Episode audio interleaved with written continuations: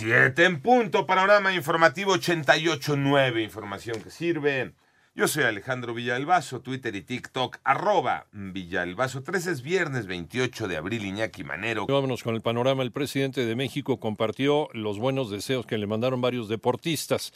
Toño Morales. Le mandaron este video y lo presumió en sus redes sociales. Mi querido señor presidente de la República, espero que muy pronto se recupere del coronavirus. Primeramente Dios, todo va a estar bien. En el video donde le desean pronta recuperación al presidente de México, aparecen deportistas que han destacado en sus disciplinas como Fernando el Toro Valenzuela, el exboxeador Julio César Chávez y el hijo del santo, entre otros. A continuación, la lista completa de los personajes que aparecen en el video que el presidente de México subió a sus redes sociales. Teodoro Higuera, Benjamín Gil, Vinicio Castilla, Mariana Juárez, Fernando Valenzuela, el Hijo del Santo, Julio César Chávez y Randy Arozarena. Para 88.9 Noticias, José Antonio Morales Díaz.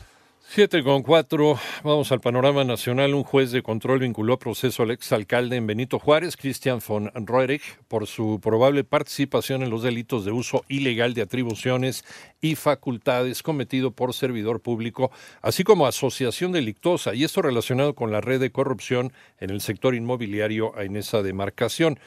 Por otra parte, el equipo de abogados que defiende a la ministra de la Suprema Corte de Justicia de la Nación, Yasmín Esquivel Moza, de las acusaciones por plagio de su tesis de licenciatura, descartó que la integrante de este máximo tribunal vaya a renunciar a su cargo de manera anticipada y adelantó que dará la batalla hasta el final.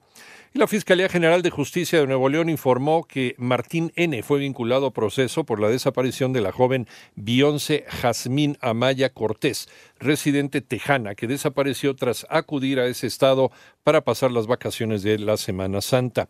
El Instituto Nacional de Migración informa que más de mil integrantes de una caravana migrante que partió de Tapachula, Chiapas, con destino a Ciudad de México, recibirán una visa humanitaria. Y recuerda que el próximo lunes, primero de mayo, por ser día feriado, la Bolsa Mexicana de Valores y los bancos suspenden operaciones, como lo establece la Comisión Nacional Bancaria y de Valores. Sin embargo, las instituciones bancarias que ofrecen sus servicios dentro de almacenes comerciales y supermercados abrirán al público en los horarios tradicionales. La ley minera va avanzando paso a paso en el Senado. Ivonne Menchaca. Sin la oposición, Morena y sus aliados en las comisiones de Minería y Desarrollo Regional y de Estudios Legislativos Segunda del Senado aprobaron reformas a cuatro leyes en materia de concesiones para explotación minera y uso del agua. Antes, el colectivo Cambiémosla Ya entregó más de 55 mil firmas a favor de esta ley minera. Llevamos más de 31 años con una ley minera a la que no se le ha movido ni una coma. Una ley que privilegia totalmente los intereses de las empresas en detrimento del medio ambiente, de los intereses de las comunidades y de los trabajadores. Es la voz de su vocera Beatriz Olivera. 889 Noticias, Ivonne Mecheca Sarmiento. Vamos al panorama internacional. El director general de la Organización Mundial de la Salud, Tedros Adhanom Ghebreyesus, aseguró que la incidencia de COVID-19 ha bajado un 95% desde el comienzo de este año, pero que algunos países, dice, están viendo un aumento en la cifra de COVID-19 y en las últimas cuatro semanas 14 mil personas han perdido la vida por esta enfermedad.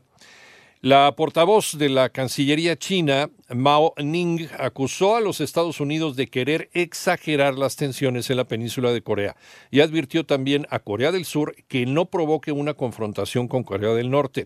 Agregó que el presidente Biden solo actúa según sus propios intereses geopolíticos. Ecuador, golpeado por una oleada de violencia asociada al narcotráfico, declaró terroristas a los grupos criminales y advirtió que serán combatidos por militares al considerar que son una amenaza contra el Estado. Y además el Senado de Uruguay aprobó la ley de reformas del sistema de seguridad social impulsada por el gobierno de Luis Lacalle, que entre otras medidas aumenta la edad de jubilación de los 60 a un máximo de 65 años de edad.